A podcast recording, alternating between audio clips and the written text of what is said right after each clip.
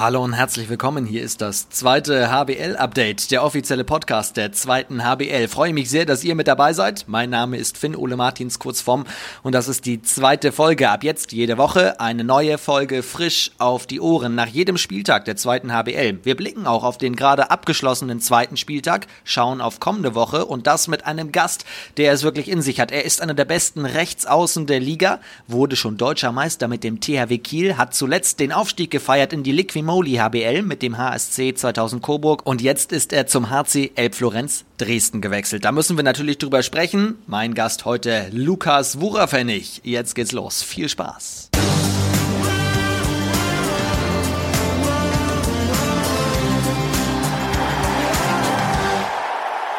Moin Lukas, ich freue mich. Ja, ebenso. Grüß dich. Wie geht es dir? Ach, soweit. Alles hübsch und selbst? ich freue mich auch sehr. Endlich äh, schnacken wir mal wieder. Das können wir sagen, denn du bist ja richtig ein norddeutscher Jung, oder? Ja, so sieht's aus. So sieht's aus. Jetzt lang, lang nicht da gewesen, aber doch, kann man schon sagen.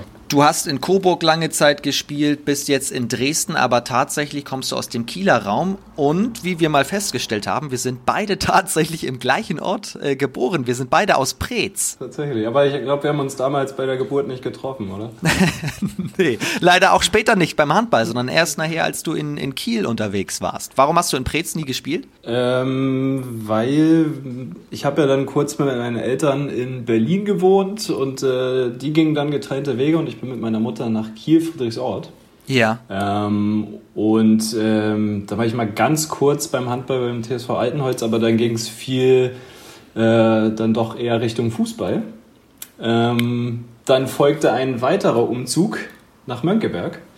Und da hatte ich dann den Bruder von Rune Darmke, Morten Darmke äh, und so weiter in der Klasse. Und äh, dann hat es mich da in Mönckeberg zum Handball gezogen. Deswegen war es nicht Preetz. Ach, die Familie Darmke ist quasi dafür verantwortlich, dass du jetzt auf der Platte stehst. Auch die, auch die. Aber ich habe natürlich auch, äh, meine Mutter hat Handball gespielt, mein Onkel hat Handball gespielt. Also äh, wahrscheinlich hatten die auch einen Einfluss daran. also ein bisschen Backe im Blut hast du. Würde ich schon sagen. Ja. Aber du bist so ein bisschen dann in der zweiten HBL rumgekommen in Richtung Süden. Wir wollen natürlich drüber sprechen, über deine Zeit in Coburg und jetzt vor allem bei Elbflorenz. Wichtigste Frage jetzt aber, wenn wir auf die aktuelle Situation gucken. Du hattest gerade spielfrei an diesem Wochenende. Was hast du gemacht? Was habe ich gemacht? Ich habe meine Wohnung weiter in Schuss gebracht. Äh, ich habe mich bekocht äh, habe für mich trainiert und äh, einen Tag Ruhe, weil ich gerade am vergangenen Freitag eine Tetanus-Impfung bekommen habe. Oh, aber gut überstanden. Gut überstanden, ja. Ich war, ich war, wie nennt man das, tapfer. Habe auch ein Pflaster bekommen. Großartig. Stimmt, stimmt das eigentlich, wo du gerade auch vom äh, Kochen erzählst? Du bist so ein Frühaufsteher, der morgens kocht?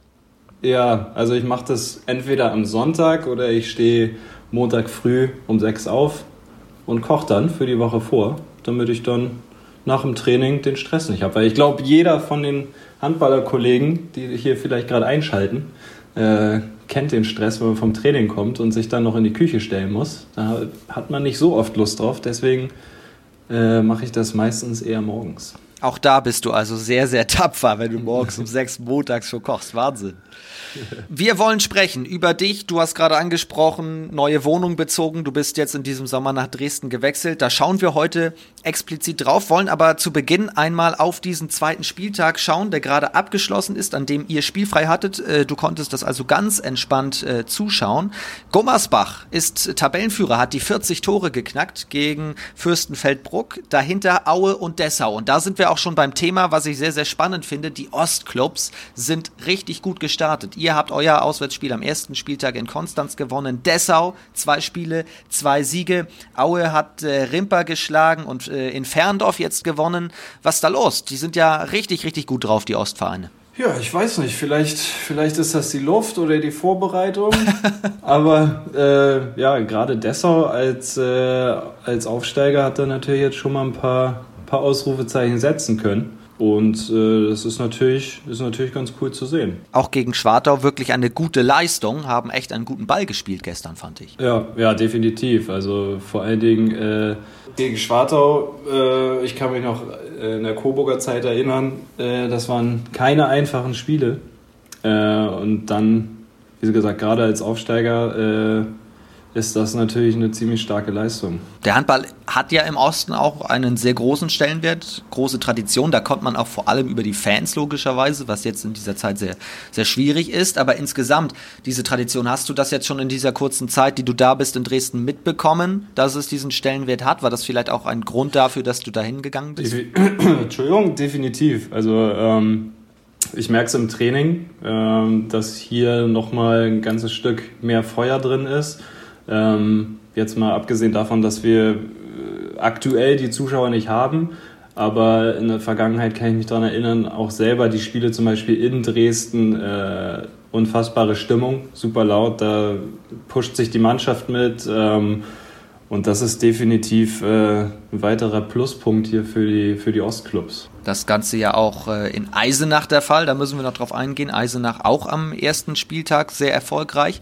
Willi Weihrauch, überragendes Spiel gemacht gegen Fürstenfeldbruck. Jetzt hat Eisenach gegen euren kommenden Gegner verloren, gegen Lübbecke knapp mit zwei. Äh, da wollen wir zum Abschluss noch drauf eingehen, auf euren kommenden Gegner und auf den nächsten Spieltag. Was war denn die Überraschung dieses Wochenendes? Die Überraschung für mich äh, war dann doch, denke ich mal, äh, Bietigheim verliert zu Hause gegen Dormagen mit einem Tor. Obwohl Bietigheims Christian Schäfer richtig stark aufgelegt war mit 13 von 16. Definitiv. Nee, das ist, ich denke mal, das hat Bietigheim sich ein bisschen anders vorgestellt. Ähm, ähm, Gerade wenn man Platz 3 inne hatte äh, zum Abschluss der Vorsaison oder zum Abbruch der Vorsaison. Ich denke, das war so für mich schon die größte Überraschung, wenn ich mir die anderen Ergebnisse angucke. Lag es vielleicht auch daran, dass Bietigheim am ersten Spieltag noch nicht auf der Platte war? Möglicherweise. Also ich glaube, das ist ja für jeden, für jeden Club ähm, einfach jetzt eine ganz schöne Umstellung mit dieser Pause. Ähm, ich bin mir sicher, jeder hatte seine, seine, seine äh, Testspiele in der Vorbereitung. Die Zuschauer fehlen. Ähm, ja, es ist sind einfach ganz andere Faktoren jetzt irgendwie, die in diese Spiele mit einfließen. Und äh, ja, sowas kann alles dazu beitragen, dass es dann am Ende nicht reicht, zu Hause gegen Dormagen zu gewinnen. Jetzt habt ihr nach dem ersten Spieltag auch schon direkt wieder eine Pause. Ich glaube, meinen Kollegen äh, geht es ähnlich wie mir. Ich hätte, gerne, ich hätte gerne direkt weitergemacht. Aber so ist es jetzt. Und dann haben wir mehr Zeit, uns auf den kommenden Gegner einzustellen, der mit Sicherheit äh, uns auch nochmal ganz schön was abverlangen wird.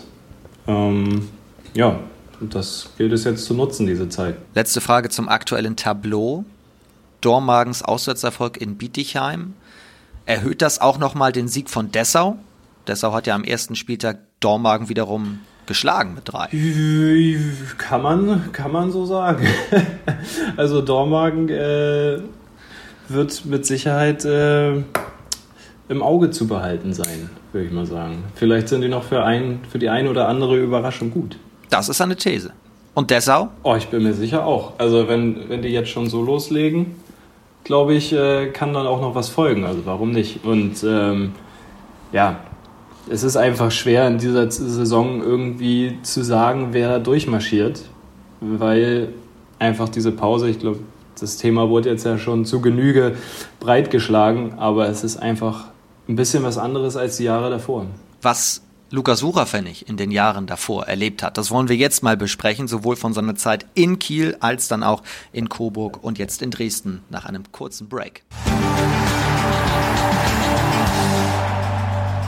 14. September 2014. Das war der fünfte Spieltag damals in der HBL. Und du weißt sicherlich heute noch genau, was an diesem Tag passiert ist. Doch, ja, ich kann mich dran erinnern. Der THW Kiel hat äh, zu Hause gegen die MT Melsungen gespielt, deutlich gewonnen, 32 zu 23. Und äh, ich habe gestern noch einmal in den Live-Ticker reingeschaut von damals. Neben Namen wie Dominik Klein, René Toft Hansen, Kaneyas war mit dabei. Da taucht plötzlich auch der Name Lukas Wucherpfennig drauf auf und der hat auch noch zwei Tore gemacht. Wie hast du dieses Spiel in Erinnerung? Ja, ich, es ging, soweit ich mich erinnere, alles eine Woche vorher los, ähm, dass es ein paar Verletzte gab und äh, ich die Info von Alfred bekommen habe, dass ich äh, die Woche vermehrt mittrainieren soll. Und ja, mit Aussicht auf äh, möglichsten, äh, möglichen Einsatz gegen, gegen Melsungen halt. Ähm, ja, das hat sich dann die Woche über bestätigt, dass es dann auch so kommt. Und ja, dann ging es in die Arena äh, und ich bekam meine Einsatzzeit. Wenn du die ganze Zeit, eine ganze Woche lang mit diesen Topstars auf dem Parkett stehst und trainierst, kann man dann vor so einem Spiel auch wegen des Aufregungsfaktors, erstes Bundesligaspiel etc. überhaupt schlafen? Ähm, das ging tatsächlich. Ich habe ja die Vorbereitung auch zu dieser Saison mitgemacht bei den Jungs, äh, zumindest ein Teil davon. Ähm, deswegen ja, war man schon ganz gut gestellt mit den, mit den Jungs und ähm, deswegen hielt sich die Aufregung auch vor dem Spiel relativ in Grenzen. Ähm, als dann Marco Wuin ziemlich am Anfang eine rote Karte bekommen hat, noch, das war ja auch noch, es ging, waren sieben Meter, der leider im Gesicht des Torhüters landete, ähm, hat mich dann irgendjemand angetippt, ich weiß nicht, wer es war, auf der Bank und meinte, ah, jetzt könnte es sein, äh, dass du doch früher reinkommst als gedacht. Äh, und da ging dann kurz mal der Puls hoch, weil das relativ unerwartet kam. Äh, letztendlich waren es dann, glaube ich, die letzten zehn Minuten in der zweiten Halbzeit. Und da äh, ging es dann schon wieder, aber schlafen konnte ich. Und du hast dann beide Bälle auch genutzt und äh, hast zwei Tore geworfen. In jenem Live-Ticker, den ich gelesen habe, stand, wie ein alter Hase hat er das gemacht. äh, ja, damit, äh, ich glaube, ich weiß, welches Tor gemeint ist. Ähm, da bin ich tatsächlich aus dem äh, Rückraum hochgestiegen. Was, äh, glaube ich, so eine meiner Stärken ist, auch über den Rückraum abschließen zu können. Ähm, die Situation hat sich so ergeben und äh, dann dachte ich, ja, jetzt steigst du hoch und der ging dann auch glücklicherweise rein. Ansonsten wäre ich möglicherweise einen Kopf kürzer gewesen. Zu der Zeit damals hast du ja auch bei der zweiten Mannschaft des THW viel gespielt, warst in der dritten Liga unterwegs. Hat sich da dann zwischendurch angedeutet, wenn du sagst, du durftest auch die Saisonvorbereitung mitmachen, dass da vielleicht möglicherweise der Step dann auch mal in die erste Truppe ähm, gelingen könnte? Ja, es war natürlich, also ich glaube, jeder Jugendspieler erhofft sich das natürlich. Ähm, das war allerdings eine ziemlich schwere Ausgangslage mit Niklas Eckberg und Christian äh, Sprenger zu dem Zeitpunkt. Ähm, und dann hat sich ja auch der Wechsel nach Coburg ergeben, ähm, was dann auch, glaube ich, äh, gerade in Sachen Spielzeit äh, der richtige Schritt war. Sprenger war doch auch verletzt, deswegen die Chance gegen Melsung, oder? Genau, genau. Ich glaube aber, das war jetzt keine schwerwiegende Verletzung. Auf jeden Fall hat es dir die Möglichkeit gegeben, in der eigenen Arena, die auch für die Wucht des Publikums ja bekannt ist, zu spielen. Ja, also das äh, war natürlich äh, ein riesiges Highlight und äh, werde ich bis heute nicht vergessen. Das Trikot habe ich auch noch. und ne, das ist natürlich eine Geschichte, die man möglicherweise mal den eigenen Kindern erzählen kann. Genau wie die, dass du auch offiziell deutscher Meister bist. Ja, also äh, ich tue mich so ein bisschen schwer. Also ich würde das wahrscheinlich nie über mich selber erzählen, weil ich, äh, weil ich ja im erweiterten Kader war. Aber es steht so auf Wikipedia und äh, ich habe die Medaille hier. Von daher äh, nehme ich das gern mit. Wann hast du erstmals mitbekommen, dass du einen Wikipedia-Eintrag hast? Ähm, ich glaube, das hat mir ein damaliger Schulkollege erzählt. Der ging dann irgendwie live nach dem Einsatz bei der ersten Mannschaft. Und äh, ja, dann kam auch dann irgendwann die Nachricht von meinem Vater, der sich dann beschwert hat. Wie kann es sein, dass der Sohn vor dem Vater einen eigenen Eintrag hat? ja, konnte ich nichts für. Ist auf, hat er denn mittlerweile auch einen? Ich weiß das gar nicht. Ich hoffe, er hat sich darum gekümmert. Vielleicht wäre das mal ein kleines Geburtstagsgeschenk. Nein, Augenzwinkern natürlich. Wie kam dann der Wechsel nach Coburg? Äh, wie kam der Wechsel nach Coburg? Ähm, durch meinen damaligen äh, Spielerberater wurde äh, der Kontakt hergestellt. Und genau, weil da zu dem Zeitpunkt Ronny Göhl, die, die damalige Coburger Legende, die Schuhe an den Nagel hängen wollte, meine ich. Und äh, ja, dann bin ich hingefahren nach Coburg für ein Probetraining, weil das natürlich nochmal ein ganz schöner Umstieg ist von der dritten Liga in die zweite Liga. Und das hat alles gut geklappt. Und dann ging es äh, nach Oberfranken für mich. Wie stark hast du denn die zweite HBL in diesen Jahren jetzt empfunden? Hm, ich würde sagen, dass sie immer mehr ausgeglichener wurde.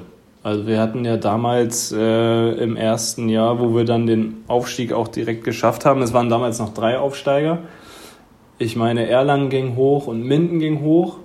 Äh, und so das vordere Feld, meine ich, ich habe die Tabelle nicht im Kopf, aber konnte sich schon ganz gut von dem, äh, von dem Rest abgrenzen.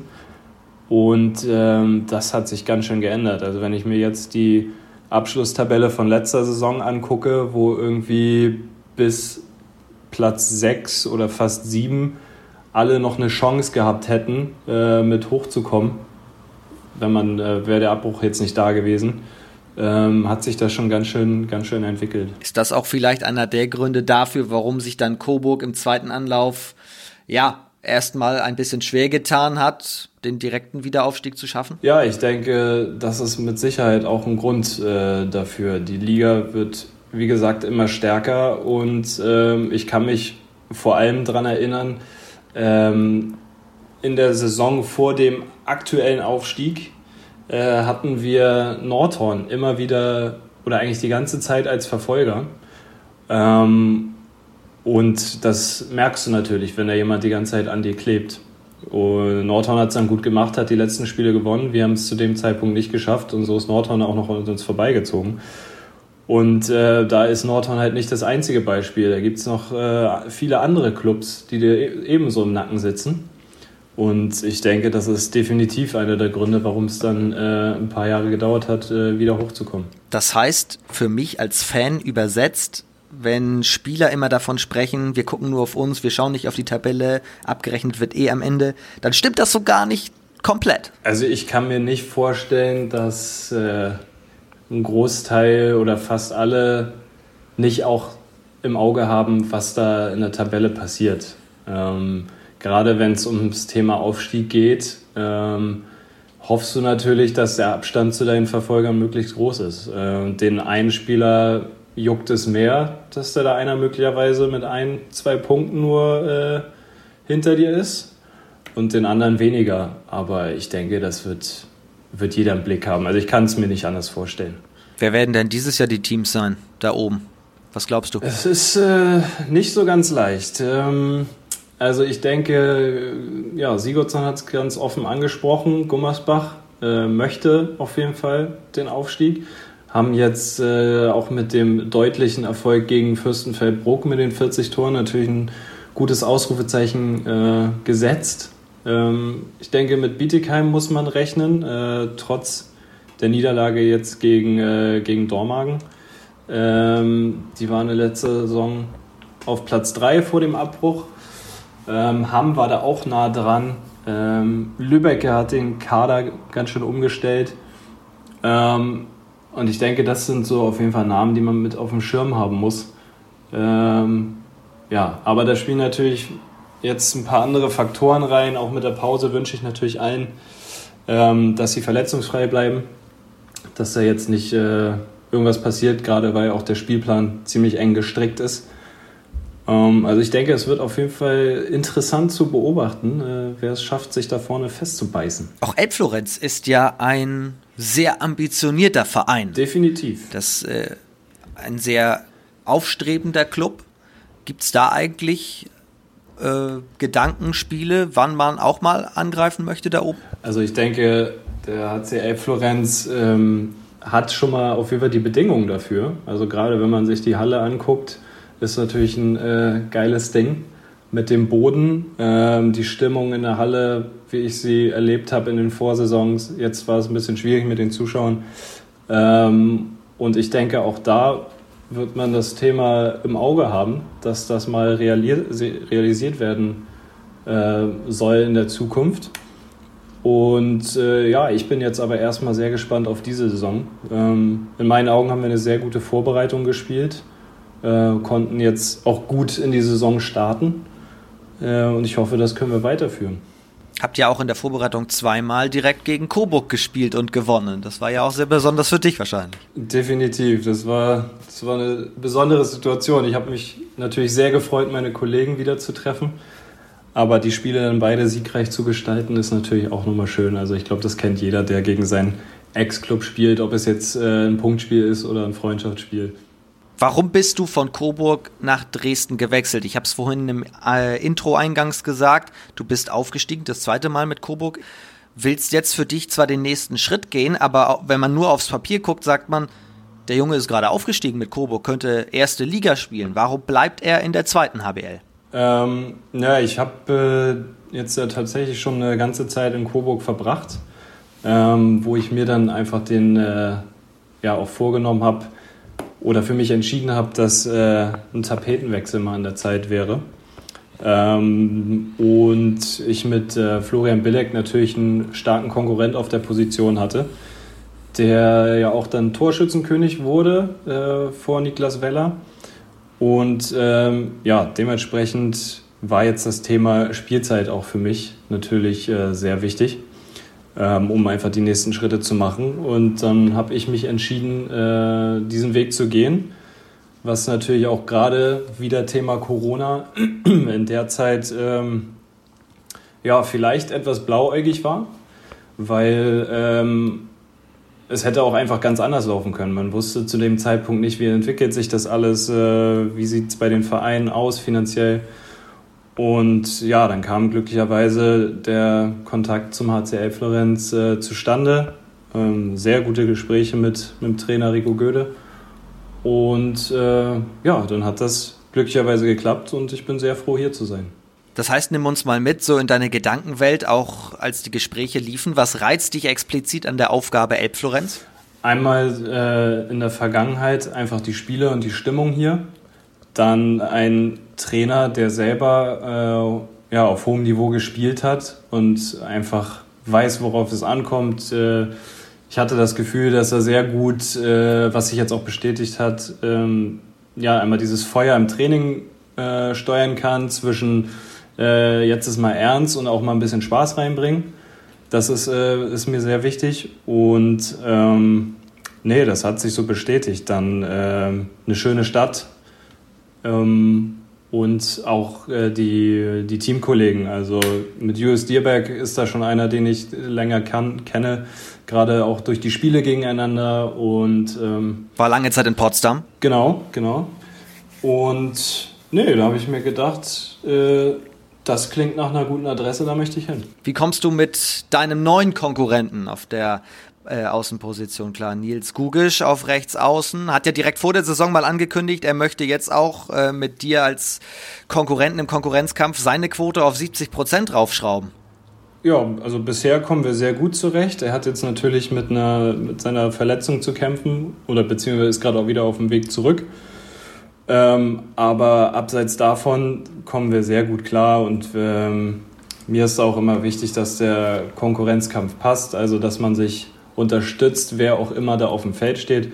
Und äh, ich habe das Gefühl, dass wir das beide ganz gut verstanden haben und äh, wir beide unseren Teil zum Erfolg beitragen können und auch werden.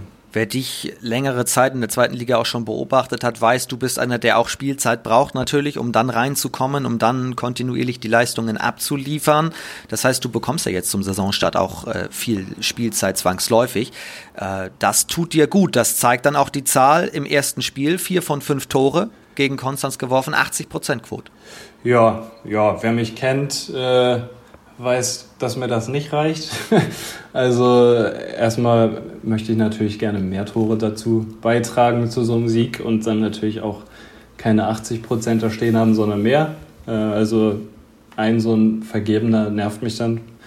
Ähm, aber ansonsten äh, freue ich mich auf das, was kommt und äh, möchte natürlich an der Vergangenheit, was die Quote angeht, äh, anknüpfen. Wie hast du insgesamt euer erstes Spiel in Konstanz gesehen? 27 zu 21. Guter Auftakt auf dem Blatt Papier. Wie war es auf der Platte? Ähm, ja, Konstanz äh, ist immer sehr unangenehm zu spielen. Also die haben unfassbar gutes äh, Spiel über den Kreisläufer, was sie auch in der ersten Halbzeit dann gut, ab, äh, gut abrufen konnten. Äh, das heißt, äh, die erste Halbzeit war, war sehr, sehr eng. Wir haben viel kämpfen müssen für unsere Tore.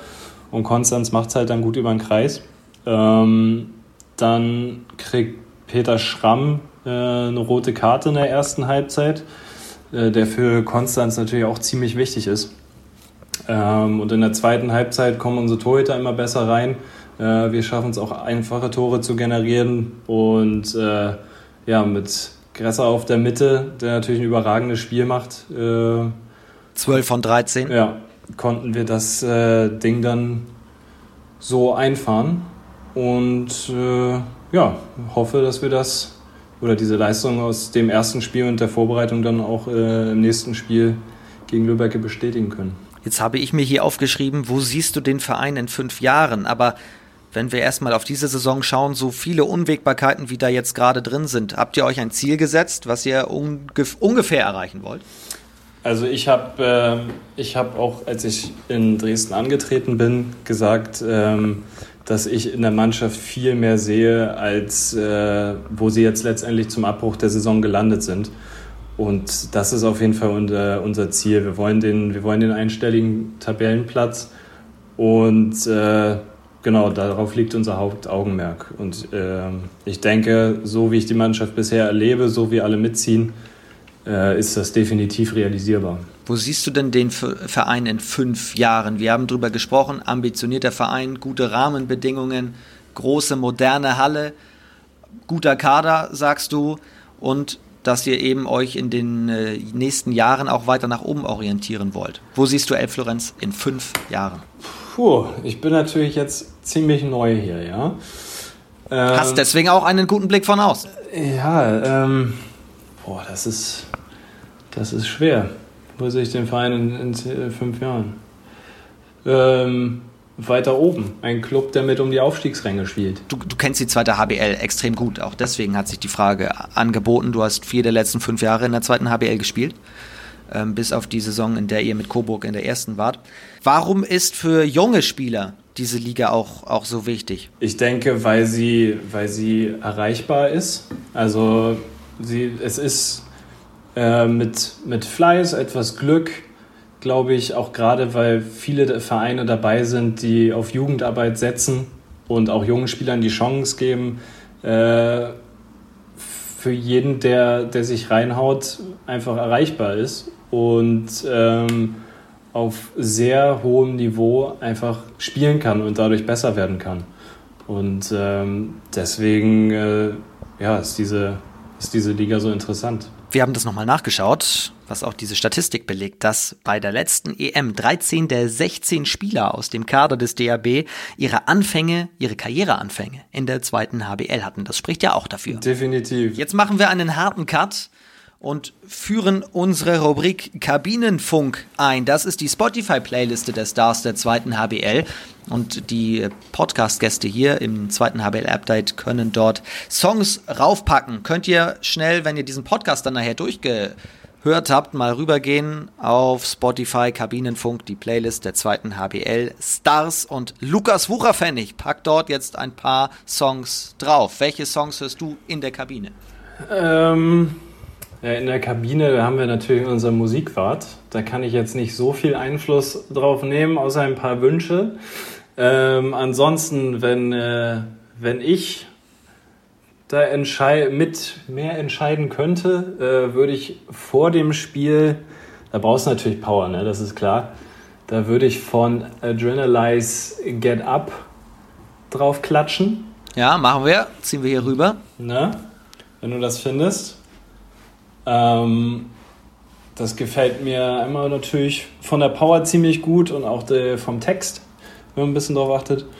Ähm, und zum, Abschli zum Abschluss, quasi, wenn man dann die Punkte in der Tasche hat, nochmal ein bisschen zum Abfeiern von Bel Air Street Blues. Street Blues packen wir auch mit drauf. Wer ist denn euer Musikwart? Das ist der Sebastian Kress. Wie macht er sich? Sehr gut, sehr gut, muss ich sagen auch für Wünsche offen und äh, sehr breites Spektrum da an, an Genres. Also es gefällt mir schon sehr gut.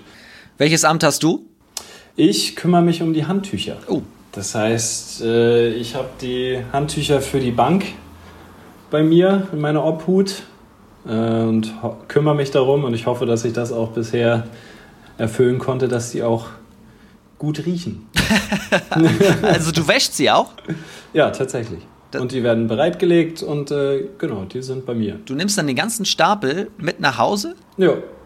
Ja, da, dafür geht dann natürlich mal eine Waschmaschinenfüllung drauf, aber das ist mein Job. Oh, Hauptsache die Rückbank des Autos hat genügend ja. Platz. Ja, das kriegen wir hin. Ich habe da eine schöne Tüte für und das, das geht.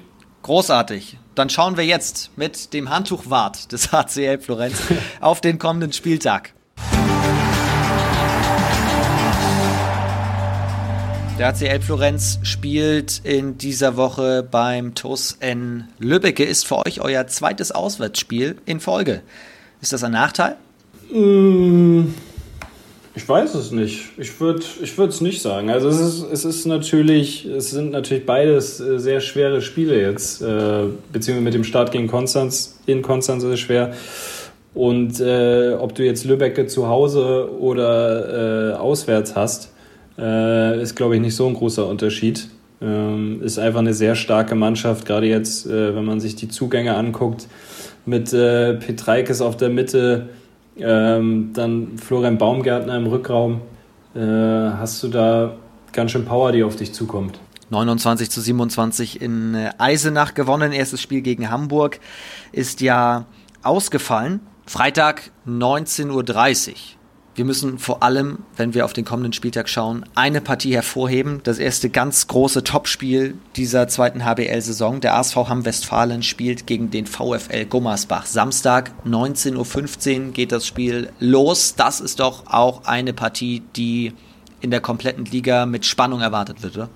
Ich denke auch. Also ich bin äh, sehr gespannt, äh, ob Gummersbach da das nächste Ausrufezeichen setzen kann. Ähm, ja, also in Hamm sehr schweres Spiel. Also ich bin gespannt. Hat auch das letzte Duell ja gezeigt. 30. Dezember in der Westfalenhalle in Dortmund, wo sie gegeneinander gespielt haben. 25 zu 21 für Hamm, vor allem Felix Storbeck wurde da natürlich zum Faktor, der hat glänzend gespielt. Beide jetzt mit 4 zu 0 Punkten gestartet. Hamm hat äh, Wilhelmshaven mit drei geschlagen, vorher knapper Sieg gegen Emstetten, aber wie du auch ja schon gesagt hast, man muss ja auch ein bisschen reinkommen. Wer gewinnt aus deiner Sicht? Es ist äh, sehr schwer zu sagen. Ich äh, tippe einfach mal darauf, äh, dass Gummersbach die Leistung bestätigt und äh, die Auswärtspunkte sich holt. Hat schon in Schwartau gewonnen, jetzt äh, zu Hause die 40 geknackt gegen Fürstenfeldbruck.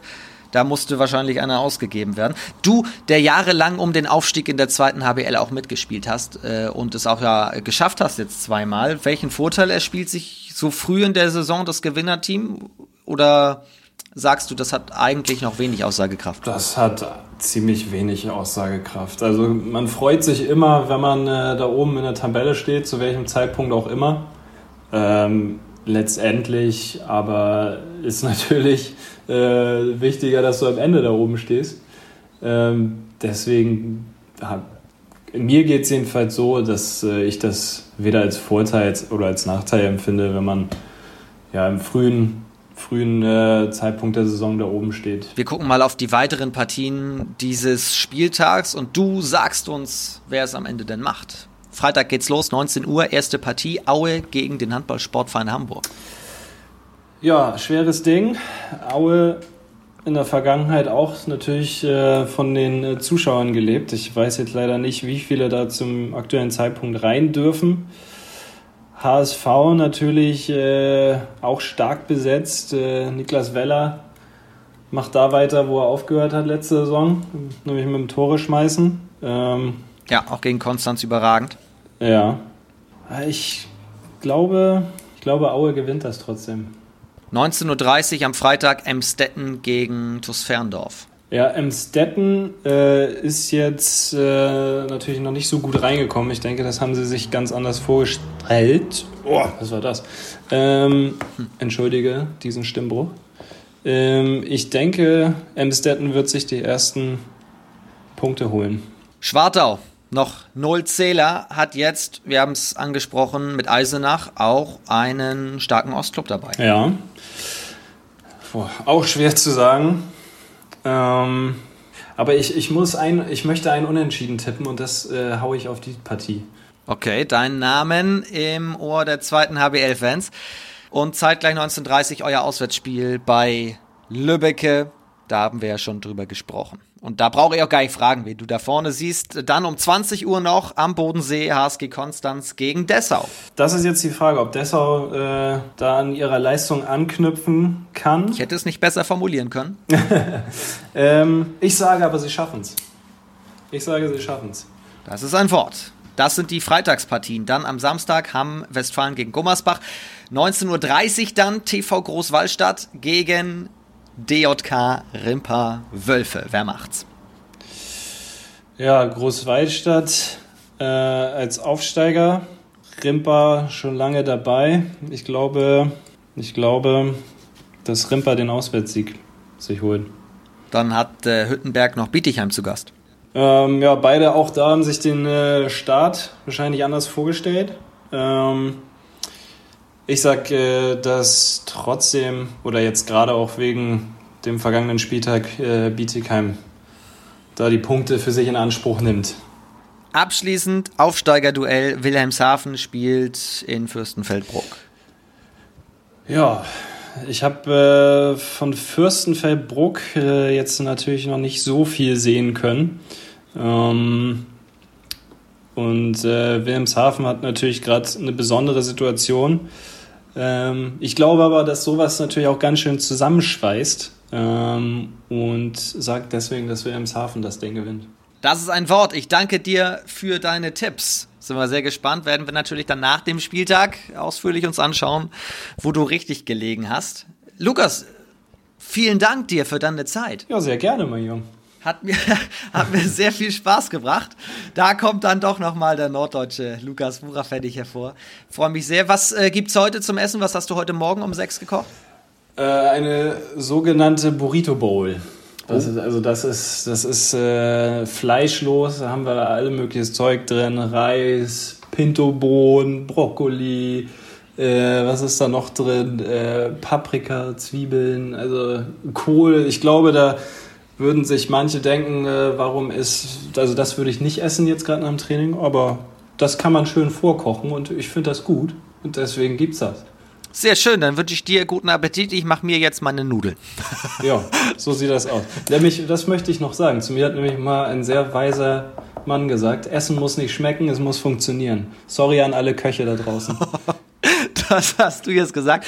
Mit diesem Spruch entlasse ich euch in die Woche. Lukas, vielen Dank dir. Euch natürlich noch einmal der Hinweis, alle Spiele am Wochenende auf Sportdeutschland TV live zu sehen. Ansonsten würde es mich freuen, wenn ihr auch nächste Woche wieder hier ins zweite HBL-Update reinhört, ein Abo dalasst und gerne auch kommentiert. Danke euch fürs Zuhören, danke Lukas, viel Erfolg und vor allem bleibt gesund. Vielen Dank, ebenso. Danke, bis nächste Woche. Ciao.